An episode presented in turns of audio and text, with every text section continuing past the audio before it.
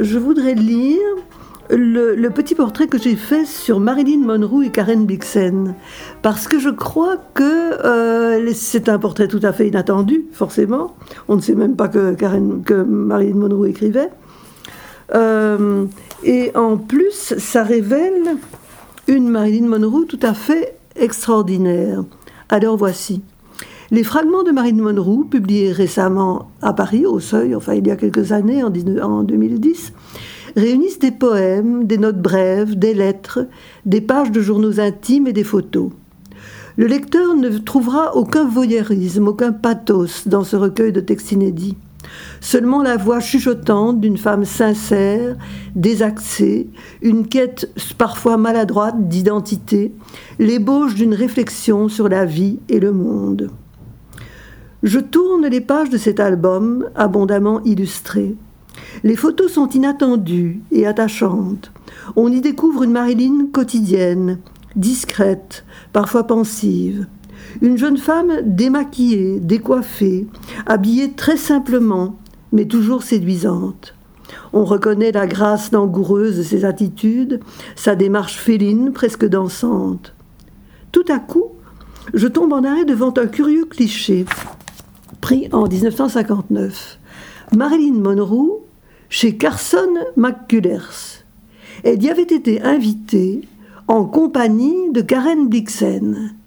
La célèbre star et le grand écrivain danois, quelle rencontre singulière Ces deux femmes totalement opposées sont assises côte à côte sur un canapé. Elles bavardent ensemble, avec une simplicité et une complicité manifeste.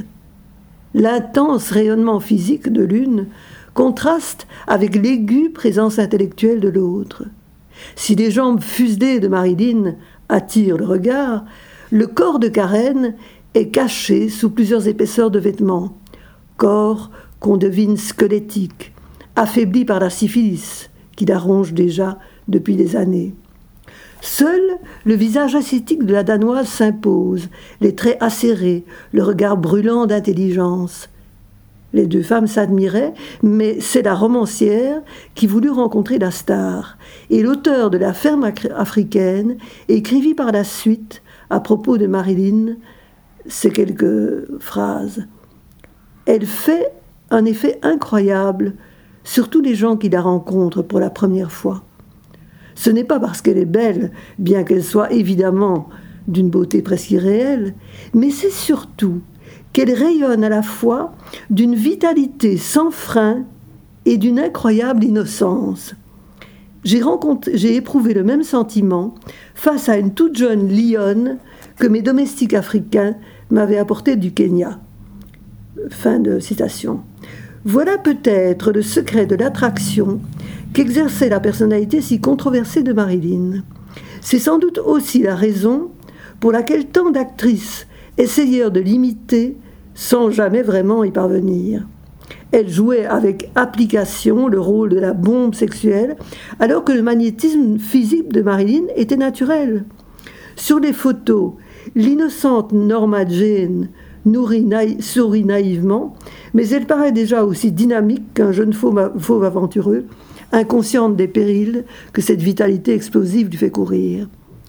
En fait, cette créature au visage d'enfant et au corps de diablesse était un mélange surprenant de sexualité débridée, de sensibilité à fleur de peau et de candeur animale. Avant Blixen, personne n'avait jamais mis l'accent sur cette espèce d'innocence de la somptueuse actrice qui, affronta les pires épreuves de la vie et reçut ses cadeaux les plus gratifiants sans jamais se départir d'un étonnement juvénile. Je ne serai jamais heureuse, écrivait encore Marilyn, mais je peux être gaie. Sa gaieté jaillissait comme un soleil, mais il y avait quelque chose de déchiré dans cette exaltation. Et c'est cette fêlure de la joie qui nous touche encore aujourd'hui. La splendeur physique de cette Marilyn exubérante éclate dans chacune de ses apparitions filmées, mais la même femme pleurait en secret, comme une petite fille égarée, entre les quatre murs de sa chambre. Son mari, le célèbre dramaturge Arthur Miller, connaissait bien ce désarroi intime, et il fit un portrait lucide et terrible de sa compagne de l'époque. Pour survivre, dit-il, il aurait fallu qu'elle soit cynique, ou du moins plus proche de la réalité. Au lieu de cela, elle était un poète au coin de la rue, essayant de réciter ses vers à une foule qui lui arrachait ses vêtements. Fin de citation. Marilyn, poète maudit, c'est Arthur Miller qui le dit.